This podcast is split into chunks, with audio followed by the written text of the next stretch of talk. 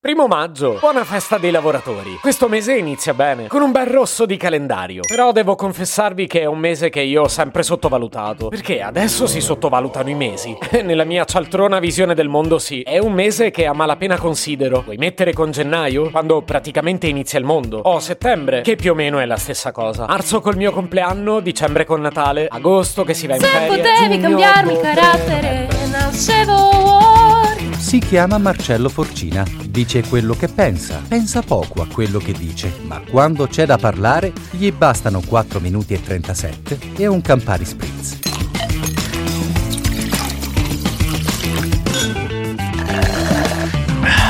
Perché maggio invece cos'è? A me sembra solo un mese di passaggio. Nella mia testa non ha un ruolo preciso. Sta lì giusto per far numero. I mesi non potevano essere 11. Anche le ore sono 12, no? Cioè, in realtà 24. Ma ve lo immaginate un anno di 24 mesi? No, no, sono stanco già così. 12... ah, 12 mi sembrano giusti. E maggio sta lì solo perché dopo aprile, dai, giugno non poteva funzionare così presto. Diciamo che serviva un cuscinetto. Tipo il giovedì, che traghetta la settimana dal mercoledì al weekend. Ok, ce l'ho. Maggio è il giovedì dell'anno. Cavolo che perla. Questa quasi quasi la brevetto. Maggio è il giovedì dell'anno perché sei fresco e energico come a gennaio, hai già la stanchezza di quattro mesi dell'anno, sei parecchio distante dall'estate, capirai da Natale. E come il giovedì è un giorno di me, eh, diciamo pessimo, anche maggio lo è. E pensare che gli è stato assegnato un nome che sulla carta prometteva benissimo. Sì, perché deriva dal latino Maius, di origine etimologica incerta, ma probabilmente collegato a Maya, una dea italica della terra e delle messi. E pare che il nome Maya abbia la stessa etimologia di Maius, ovvero il più grande. Maggio sarebbe il mese maggiore di tutti. E nonostante per convenzione pure io continui a chiamarlo il più grande, poi accendo il microfono e mi metto a insultarlo. Direi che forse fanno meglio i francesi, e lo chiamano mai, che in realtà pronunciano me. Ma noi sappiamo cosa vuol dire mai in italiano. Mai riuscirò a mettermi a dieta? Mai supererò in tempo la prova costume? Mai riuscirò a smettere di dormire come facevo ad aprile? No, questo non credo che succederà mai. Mai, appunto. Ma che io mi lamenti o no, mi toccherà comunque affrontarlo. Quel maggio odoroso di cui parlava Leopardi argomentando sulla sua amata Silvia. Probabilmente prendeva la metro come me, perché quando inizia a fare un po' più caldo, come avviene a maggio, devo dire che diventa molto odorosa pure quella. Poi, secondo me, maggio è in bilico pure per quanto riguarda la stagione. Detto che la mezza stagione non esiste più, vogliamo dire che è un mese indefinito anche dal punto di vista del clima. A marzo la primavera inizia. Ad aprile sboccia a tutti gli effetti, mentre a maggio, boh, non è ancora estate. Inizia certo a far caldo, ma non il caldo di giugno. E a me queste cose indecise mettono un po' di ansia. Per molti questo è il tempo ideale per programmare un matrimonio. E dal mio punto di vista questa non è che un'altra nota a sfavore, perché riesce ad aggravare la mia concezione su questo mese anche dal punto di vista economico. E vi confesso che mi succede anche questa cosa strana. Nonostante io sappia benissimo che maggio ha 31 giorni, nella mia testa continuo a pensare che sia un mese da 30. Ma che ne so, c'è una specie di buco nero nella mia testa al posto di questo mese. Piuttosto che affrontarlo, preferirei mettermi in malattia tutto il mese. Pensate quanto è sfigato questo mese. Un detto popolare dice che se hai la febbre a maggio, poi stai bene tutto l'anno. Ma se persino i proverbi, che rappresentano la saggezza popolare, definiscono che a maggio sarebbe meglio mettersi a letto, come faccio a salvarci qualcosa? Sono proprio di buon umore oggi. Non credo che andrò al concertone. Non ho previsto grandi cose anche perché dava pioggia. Neppure una grande abbuffata perché, come vi dicevo, inizio ad essere sensibile alla questione prova costume. Mi sono talmente impigrito che forse neanche stacco il foglio dal calendario. Potrei saltare da aprile a giugno, ma per coerenza, se annullassi maggio, dovrei cestinare questo episodio. E onestamente sono troppo stanco per farlo. Teniamocelo così.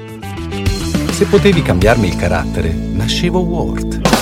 Un podcast inutile, effervescente e tossico, come una pasticca di mentos in una bacinella di Coca Zero. Questa serie è disponibile su tutte le principali piattaforme di podcast: Spotify, Apple Podcast, Google Podcast, Spreaker, Amazon Music e a breve anche sul citofono di casa tua. Stelline, recensioni e follow sono molto graditi. Per due chiacchiere con Marcello e aggiornamenti sui prossimi inutili episodi, segui il canale Instagram chiocciola nascevo Word oppure cerca su Telegram l'account chiocciola Marcellogram.